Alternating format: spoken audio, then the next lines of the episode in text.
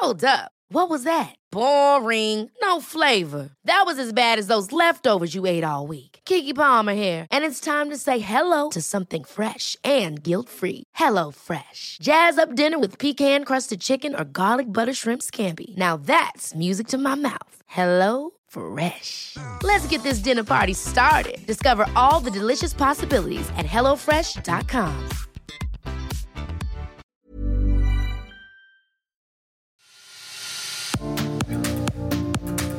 Welcome to the Power Hour. I'm Adrienne Herbert, wellness coach, international speaker, and author. Each week, I speak to a variety of guests from business founders to Olympic athletes, leading coaches, changemakers, and innovators to find out their daily habits, their rules to live by, and what motivates them to get up out of bed each day. Personally, I am on a mission to encourage, motivate, and inspire, so I hope that the Power Hour will help you to achieve your personal and professional goals.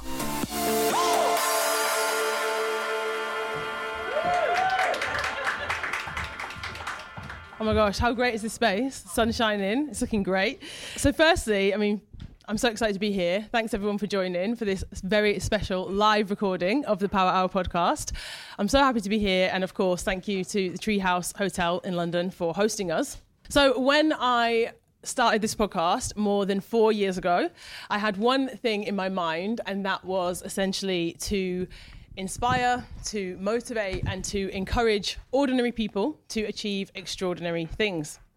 Since then, I have interviewed more, almost 250 people, different guests, smart thinkers, pioneers, innovators, Olympic athletes, some of which I can see in the room today, business founders, international superstar DJs, reformed criminals, professional footballers. Every single week on the podcast is different. And I just feel, I don't know, I've got an introduction, I don't need to read that. I feel so lucky that I get to facilitate these conversations every week because I know that they are conversations that help to inspire people to take action in their lives. And that is really what the Power Hour is all about. So when people say that, maybe some people say they listen to the show for uh, to get to learn about productivity or success or motivation, and of course that is great. But for me, it is about taking action listening to people's stories, listening to these incredible guests, how have they approached risk? How do they overcome challenges? How have they faced inevitable failures in life? And what are the tools, the habits, the frameworks that they use that us ordinary people can use as well in our lives? So that's what the show is all about. It's about waking up and thinking, what is going to get me out of bed today?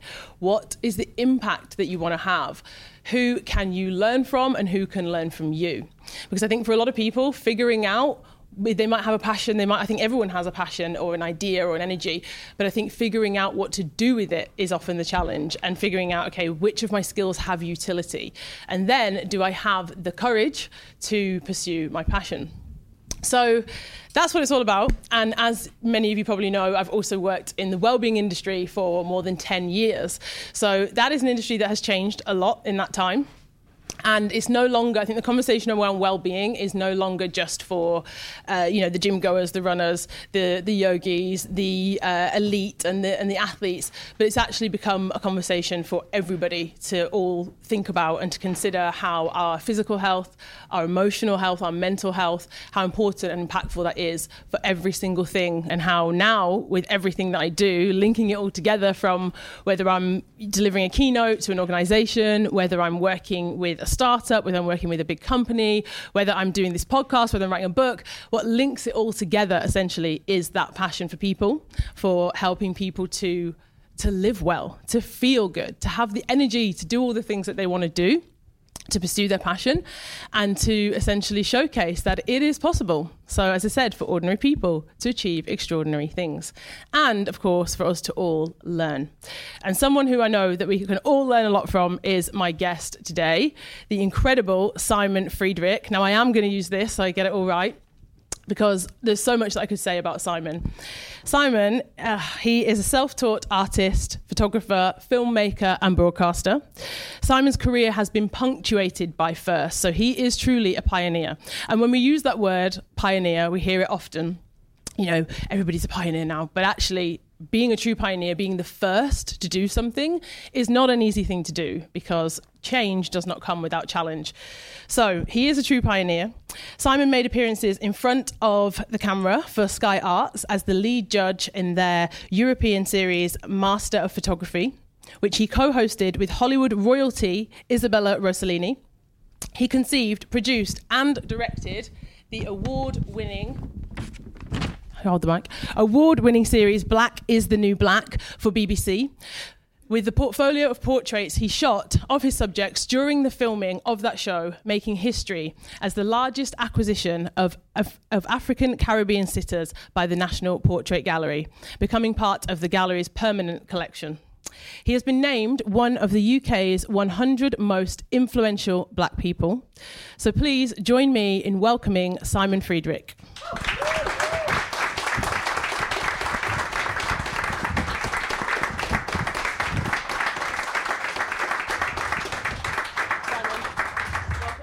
My bit over. Now it's all about you. Oh dear.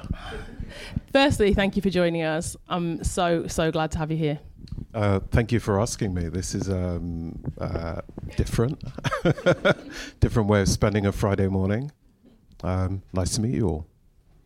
Well, Simon, the reason I want to start off firstly, I guess, directing the focus to you is because I think people will know so much about your work, but I hope that after this interview, after today, they'll also know a lot about you as well. So, my first question for you is what words would your closest friends and family use to describe you? It's funny, I asked my family this question over the last week as you, you sent some of the questions through. Uh, they laughed a lot. um, some people would say that I'm stubborn. Um, some people would say that I am silly, depending on who that is, probably the, the kids. Uh, and uh, I think a lot of people would say that I'm driven. Yeah, I like to ask that question because I think what your closest friends and family say about you is often true and might not be the things that other people know. So, were there any significant pivotal moments in your life that set you on that creative path to photography and filmmaking?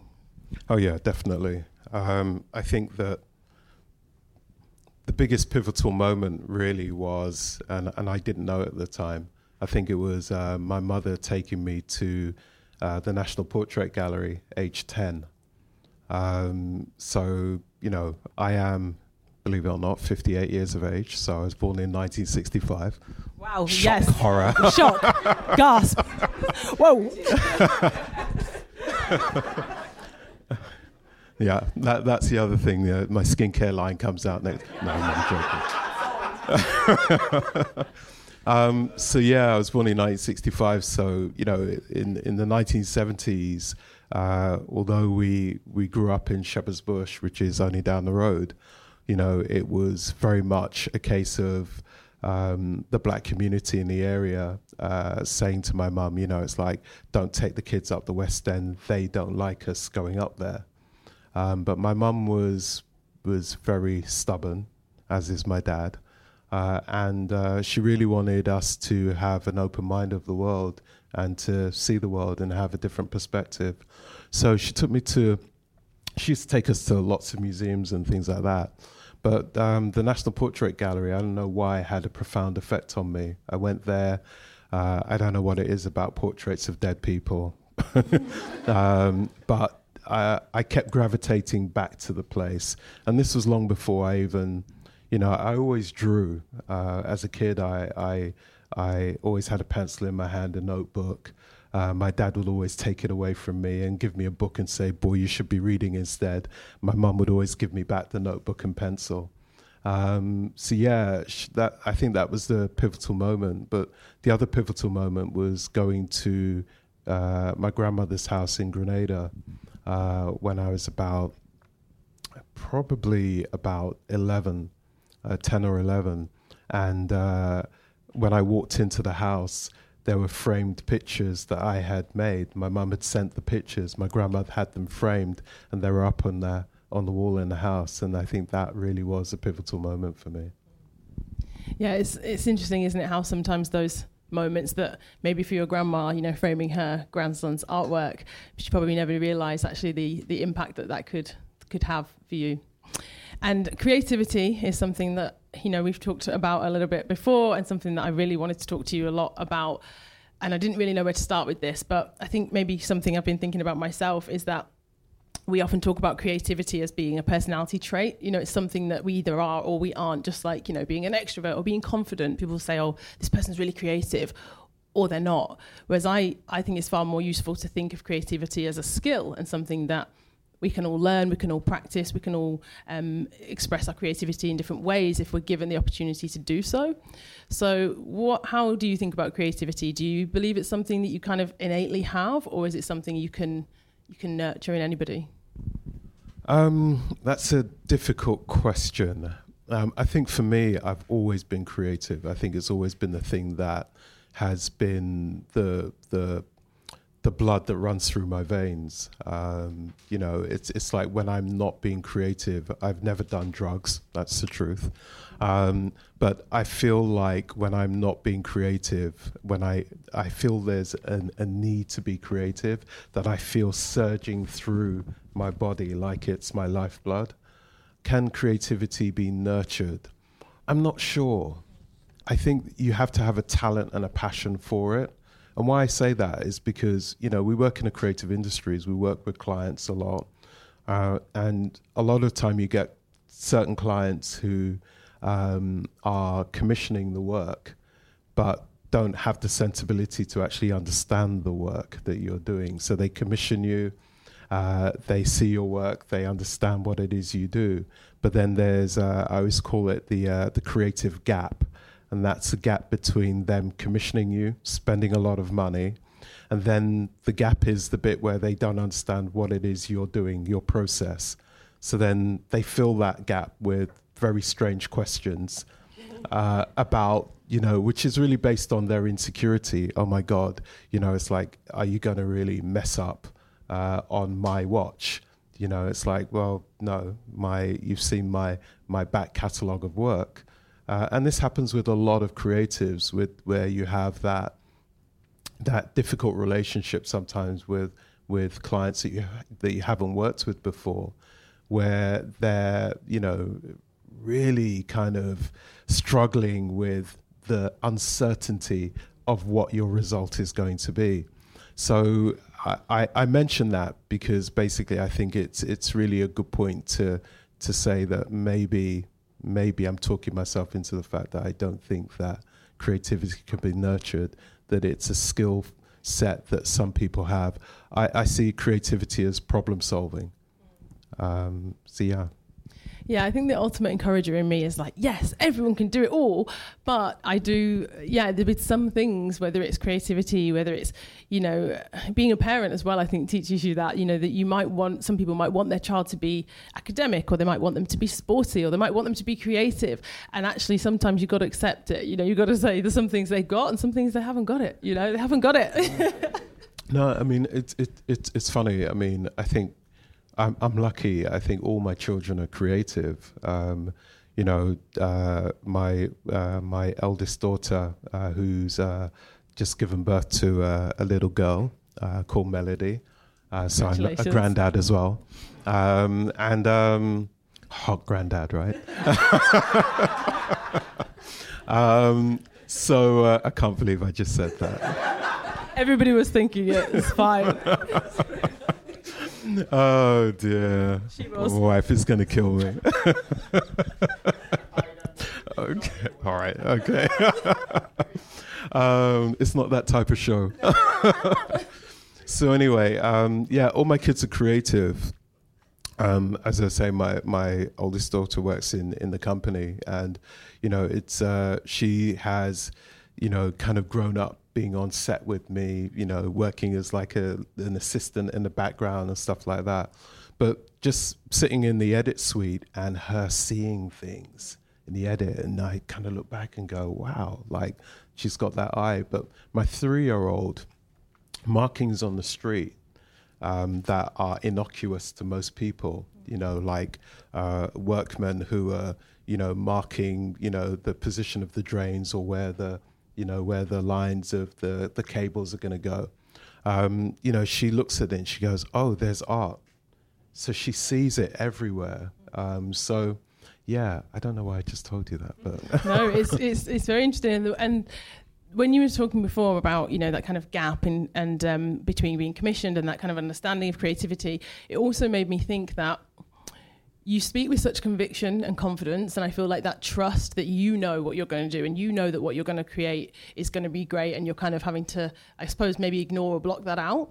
But do you think that's come now as you are as you say in your 50s and you have that confidence because i think for a lot of creative people myself included you might think okay this is it. This is the idea. This is this is what it is. But then those outside voices of, of maybe criticism or people saying oh is that quite right? or the pressure that you might feel from others can be very debilitating for creativity. And you can actually think start to question yourself and and really yeah how do you how do you cultivate that trust and confidence to know actually, even if, again, being pioneering, doing something differently or doing something your way, how do you trust that it is going to work out well and that those silencing those critics, it might, they might have been right and actually my idea might be terrible?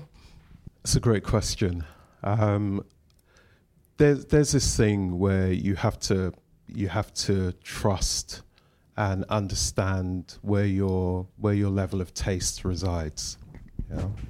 um, there's those um, uh, talent shows where people go on it and they go, you know, I'm a great singer, and they can't sing a note to save their lives. Yeah, but the people around you should have told you that you can't sing. Who yeah. has yeah? Who's let you go on this show? Yeah, who's let you go on this show? Yeah, who's deluded you all your life? Yeah, but at the same time, there there is a case where you as a creative you're showing people around you okay i want to paint this i'm an abstract painter i want to paint this or i want to do that and they're not understanding it either so then you're kind of like left on your own to make up your own mind whether or not this baby that you are creating because i call all uh, creative endeavors babies yeah because you give birth to them you you literally do you spend hours you dream them up you spend hours refining them and refining them again. And you become almost like a scientist where you're constantly refining and refining and refining what, what, uh, what you do. And, um, uh, and there was a book, I can't remember the, uh, uh I think his name is Adam Grant, actually. A big uh, fan of Adam Grant. Yeah, yes. Think Like a Scientist. And I remember reading that, and it was like, okay, this thing that I was thinking is not madness. It's actually fact. Yeah. Um, you know, it's. Uh, I think he has a phrase where he says, uh, "Why do we never question the things that we that we have heard?" Yeah, I question everything. I remember members of my team going, you know, it's like if he's asking lots of questions, it's because basically uh, he's trying to refine it down to the essence of where this thing resides, so that when we go go out and we take it out and we're explaining it, it lands. That that your aha moment becomes everyone else's aha moment and I think that's really important. Yeah, I'm a big Adam Grant fan as well, and I love yeah the way he approaches this rethinking and think again and yeah question and every option. You know, look at all the options, and yeah, I think I think if more people could apply that as well, talking about creativity, but to other areas of their life, to be able to reimagine, to rethink is is really important. All right, I want to talk to you about success. Sorry, now. sorry, just on, on, just on that note, it's it, it's it's really important because.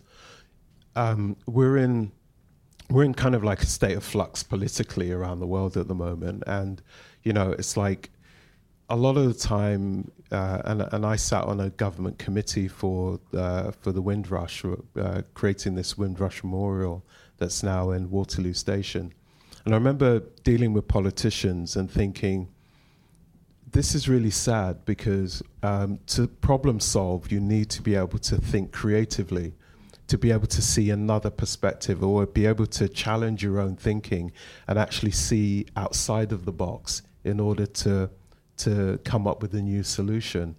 Um, so for me, I think that creativity isn't just about you know the art. I, I think it applies to anything and everything, and in particular politics that affects you know people's lives.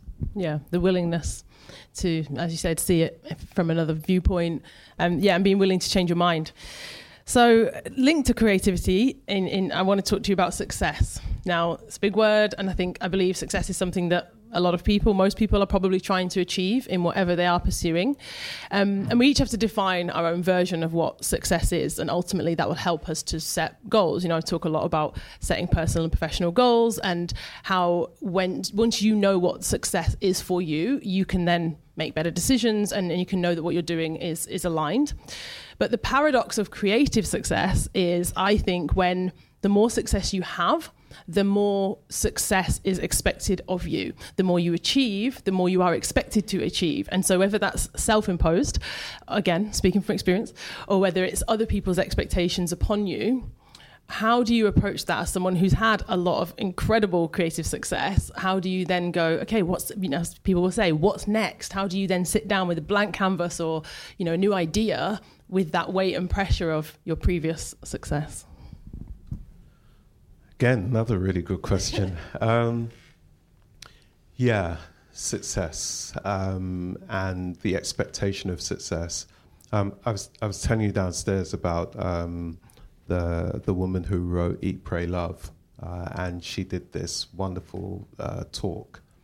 And in the talk, she was saying that uh, she was writing a new book, and people were saying to her, you know, it's like, aren't you afraid that you're second book won't be as successful as your first book? Like, you know, like, aren't you afraid that you're simply not going to be as successful as you were before?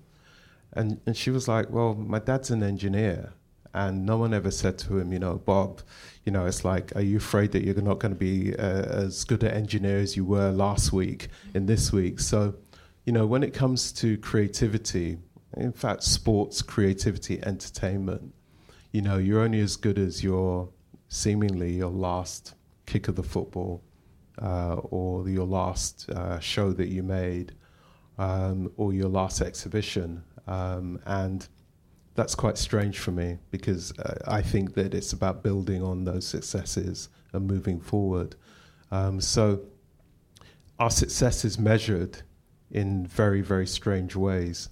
But what happens is, is that I think for a lot of creative people, uh, they measure themselves by that outside uh, measurement um, instead of um, really understanding who they are and measuring themselves by by their own terms. And I, and I say that I mean it's it's like it took it took um, lying in a hospital bed with cancer um, when I was diagnosed with cancer in 2017, uh, and then um, being told uh, in May of 2019 that um, if I didn't have my bladder removed because I had bladder cancer, that I was not going to live for another three months. So it was literally laying in bed after you know that operation where they woke me up from a, an induced coma uh, and lying in bed then and thinking you know it's like can i swear on this? You can swear. Right okay you know, I, I, I lay there and I was like, because the the pressure of maintaining success had made me sick. Yeah, the stress of of trying to live up to other people's expectations and not having any expectations for myself made me ill. You know, sitting in front of a working up ideas, sitting in front of a computer screen for 18 hours a day straight, yeah? Not going to have a wee, not eating, you know, just relentlessly working, you know, sat down, you know, and doing that for months on end, yeah, had its toll on my body. Uh, and, you know, the stress of, like I said, other people's expectations had a toll on my body.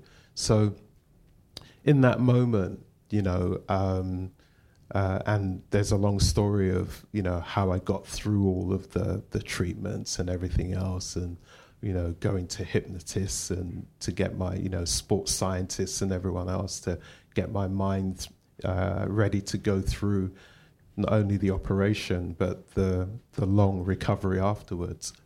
Um, but I remember waking up and thinking, "Shit, I'm motherfucking Simon Frederick."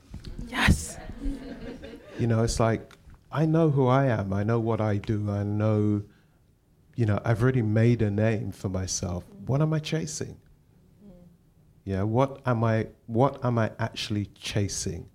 From that moment, my perspectives completely changed about the work that I do, how I do the work, um, who I do the work for, who I work with, who I allow into my life. Um, all of these things completely changed. Wow. And uh, well, yeah, at what cost is what I was thinking because it's incredibly powerful to hear you say that. And I think sadly, so many people they will know. You know, I can tell people when they hear what you're saying, they're like, yeah, you know, working the relentless hours or, you know, staying up looking at screens or not having a break. And whether it's in the creative field or whether it's in a corporate setting, whether it's that feeling of pressure that, you know, I have to deliver this and I have to deliver this and constantly going relentless, relentless, relentless. And I feel it, you know, everyone you, you see those people nod their head because they know, yeah, I do that as well.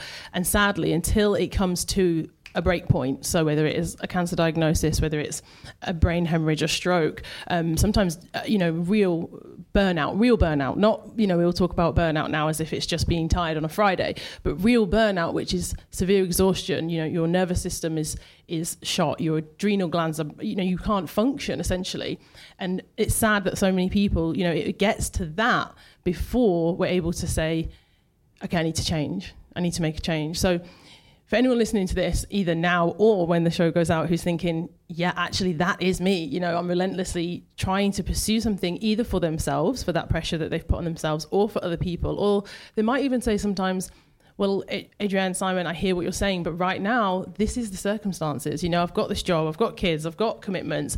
I can't change my lifestyle. But of course, if something like that happens, they, will be forced to. So, no, what would you say if they if they hear what I've said, the the the optimum word here is stop. Just stop. Yeah, go take a walk. Yeah, uh, drink water. Right, eat some food. Right, call somebody. Yeah, call somebody you haven't spoken to in a long, long time.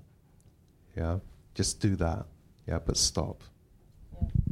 And I think I mentioned before, you know, obviously I've worked in the wellbeing industry for a long time, and I'm glad to see that that conversation is, especially now in thinking the corporate world, people are really looking and saying, okay, we've got to take care of our employees because essentially, you know, what is work, what is productivity, it's, it's, the human element, it's the people that are here. So if they don't feel good, if they don't have energy, if they can't be creative and communicate well, if they're not engaged, if they don't want to come into this space, then you can't, of course, get the best out of them. So I think the corporate world is maybe waking up to this. I think certain industries definitely are. But I actually think the creative industries might be the last to actually embrace. I think it's this idea that creativity comes at a cost, and that, of course, to create something wonderful, whether you go for days in a studio, like you say, you know, no sleep and, and, no eating. Some people it might be it might be drugs, it might be alcohol, it might be whatever keeps them in that creative flow or makes them feel as though they can be that version of themselves. I think, yeah, maybe well-being isn't on the agenda or priority for them at all. Yeah, uh, there, like I said before, it, it's um, and and I use this phrase a lot. Uh, people abdicate their responsibility to take care of whatever it is. You asked me a question earlier on about about um, about creativity and ideas and things like that. Uh, how do you manage to uh, to you know maintain that idea when other people are questioning it? Yeah. Uh, you know, it's like I think people abdicate their responsibility to look after their baby.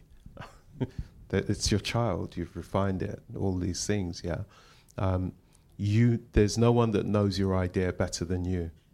Yeah. So you know, even when you walk into an ivory tower of this powerful organization that you want to work with, um, you know, and they go, "Well, I'm not sure about the idea. Should we change it slightly?" You know, no.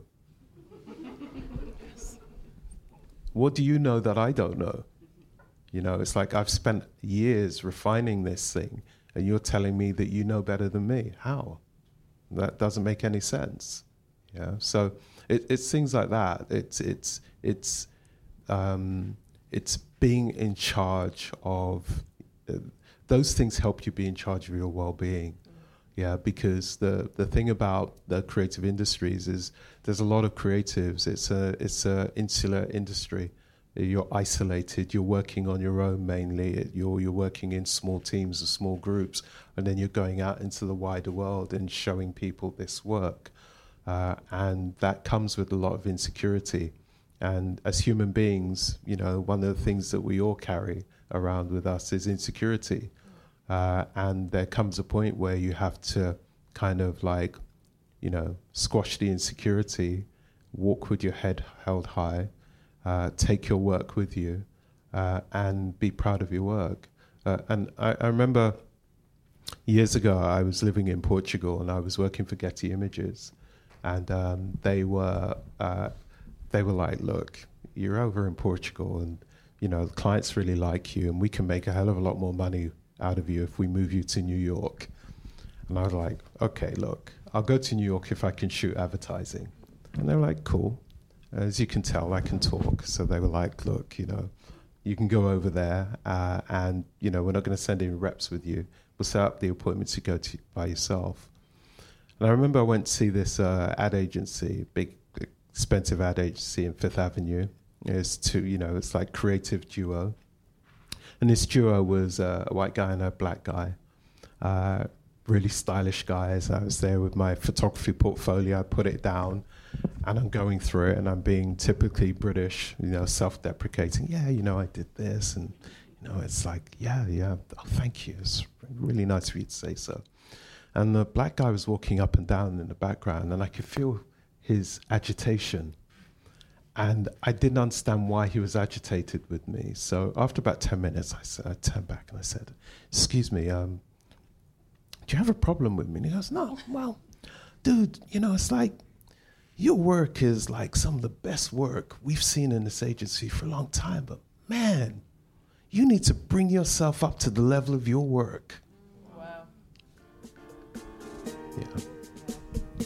Well, oh, lessons, gold, gold. I'm taking it all.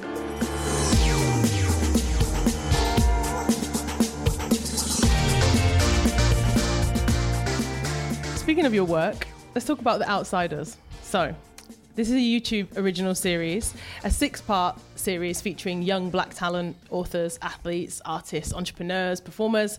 And as a person of colour, I'll be honest, when I watched the series, I had so many mixed emotions. So many mixed emotions, especially the first, the first and the second episodes, and I think there were a lot of things I could relate to, but also a lot of things that I, will be honest, I'd forgotten about maybe intentionally, things that I'd chosen to forget about. So watching people, some that I knew, some that I knew well, and some that I didn't know, but watching these incredible people share their vulnerability, share their stories, and just just share their experiences was really really powerful.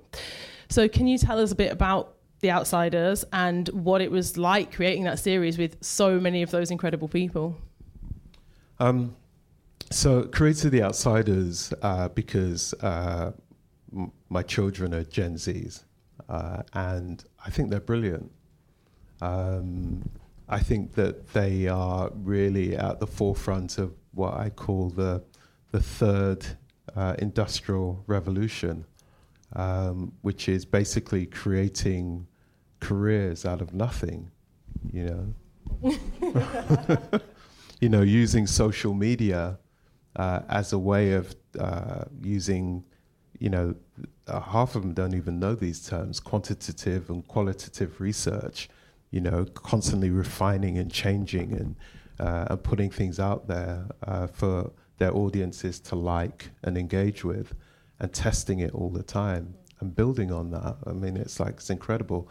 They're still not teaching kids in school today, you know, um, that this is a career path, and it clearly is.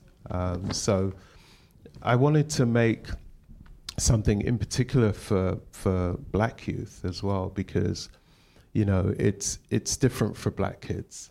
Um, you know, it, the, you, I have a lot of people, uh, especially when I was on television doing master photography. You know, they'd say to me, um, you know, it's like I love your work, but why'd you talk about the black stuff? And it's like, well, I'm black.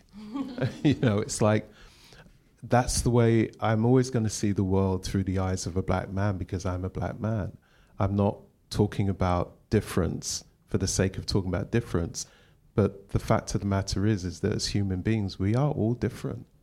and we all see the world differently. The one thing that I know as a as a image maker, as a photographer, is that if I gave everyone in this room a camera and told them to take the picture of this wonderful view, everyone's pictures would look different. Yeah, because of the way we hold the camera or whatever. This, just the way that we see the world is different. So the way that I see the world may be different to the way that somebody else sees the world. It's different from the way that a white man will see the world. And the way the world sees you.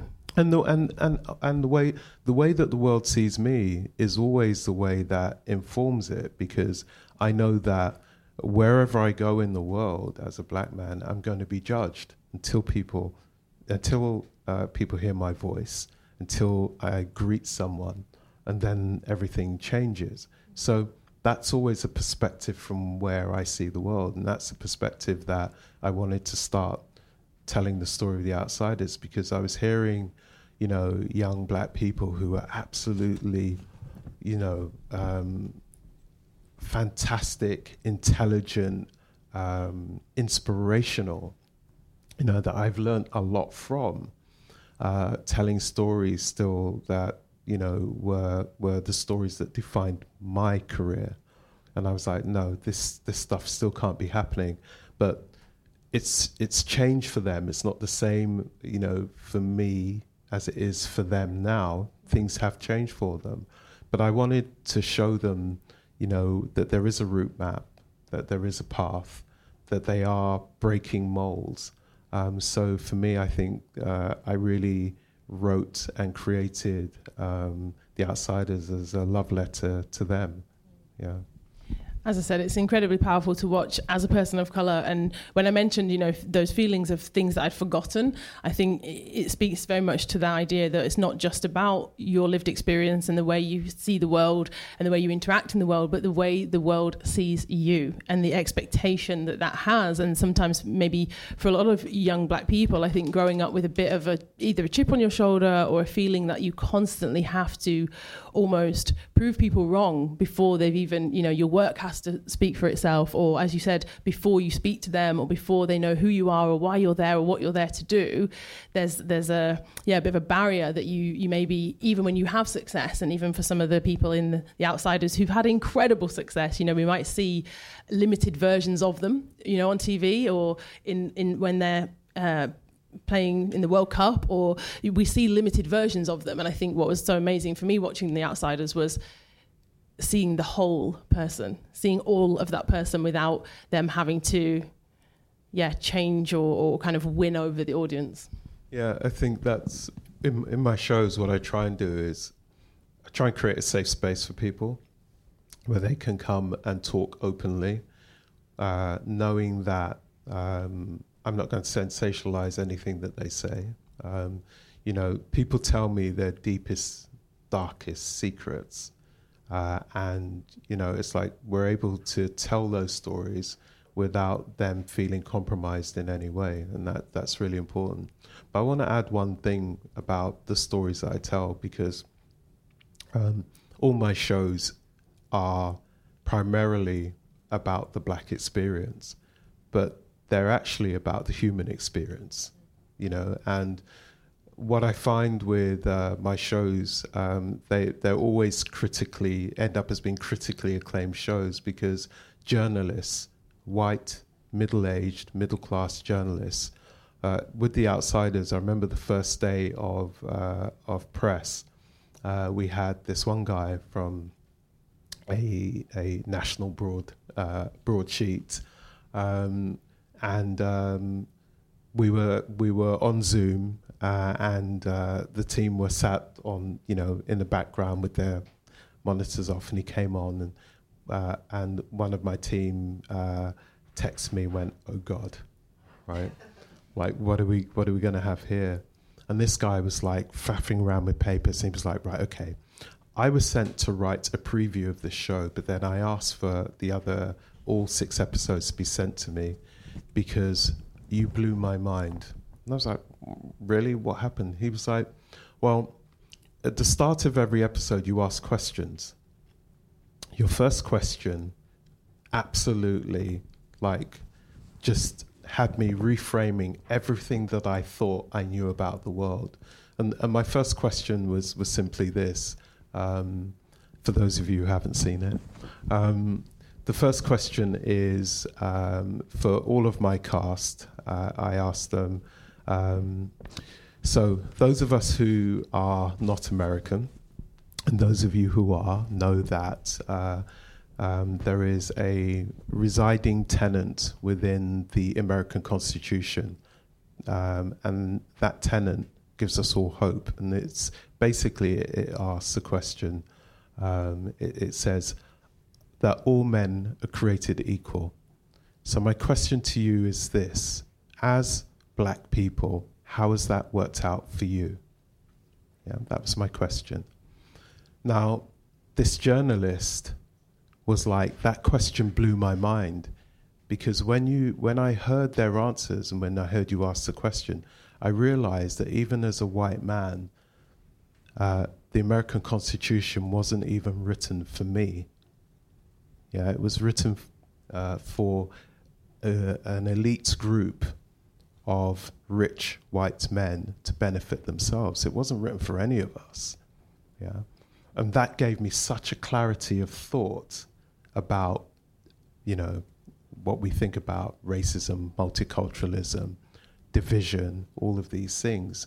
That that that that that has started that, given us this hope that we're all equal, um, but we all know that that's not the game. Yeah. Absolutely. If, if, you if you haven't seen it already, then please do take the time to watch The Outsiders. It's it's on YouTube. It's incredible. It's I think they're about 25 to 30 minutes each each episode. There's six of them, and it's fantastic. I actually think when my son's maybe a few years older, I'm going to really enjoy uh, watching that with him as well. So thank you for creating it and sharing it with us all. So I'm conscious of time and I want to talk to you for ages, but I also want to take some audience questions as well. So I think before we do that, have a think about what you'd like to ask Simon. I've also got a few additional questions, but before we do that, I'd love to ask you, I guess, give you the opportunity even to share a bit about what you're going to be doing this year. I certainly don't want to say, so what's next? Um, but if there is something that you can share with us, then I'm sure we'd all love to hear what Simon is working on. Okay, so you mentioned earlier that um, that I have the largest collection of uh, African and Caribbean sitters in the National Portrait Gallery. Um, so National Portrait Gallery is reopening in April, June. Uh, it's, opening in the first. It's in June. Thank you. Uh, yeah, um, and um, so some of those portraits will actually be. I mean, the portraits are in the permanent collection uh, which I call the kings and the collection of the kings and queens. Um, so it's a really important collection. Um, so those portraits will be on permanent display at the National Portrait Gallery, which I think is a huge honor to my mother. Um, you know, she unfortunately passed away before she could see that happen, but I'm sure she's watching down and very proud.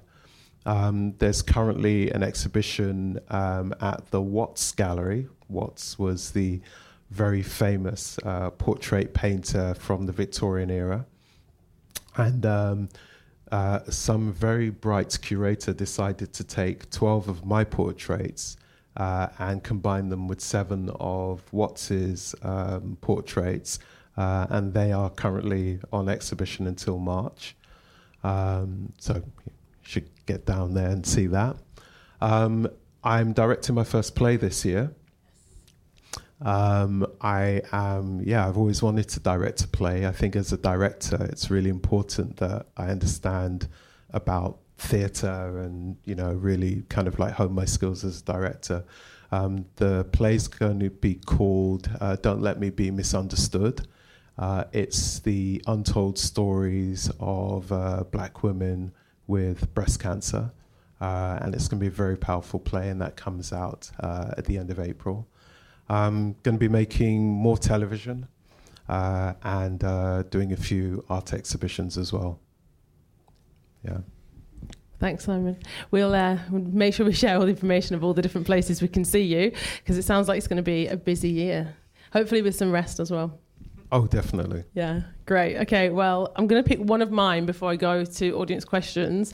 Uh, so, one of my kind of quick fire, I suppose, questions would be what is something that you wish more people knew about you? Quick fire. That's actually a really hard question to answer quickly. That's not a quick fire question. Um, I, I don't know because there's so much about my, my wife always says that um, that I don't I don't really allow people to know that much about me. Um, so I, I don't know. I mean, it's it's like there's there's so many things that people want to know, like where I get my clothes, where I get my shoes, where I get my trainers. You know, um, the skincare. skincare. Do I do I live here all the time? Do I live in LA as well? You know, it's like there's so many things. Um, yeah, you know, what camera lens do I use? You know, it's like what's there, there are so many different things. It's like yeah, that's a very difficult quick fire question. okay. okay. Thank you so much, Simon. I have thoroughly enjoyed this. I don't know how long it's been, but it feels like five minutes, and I feel like I could talk to you again and again and again. I'm sure everybody here will join me in thanking you for being such an incredible guest today. Thank you.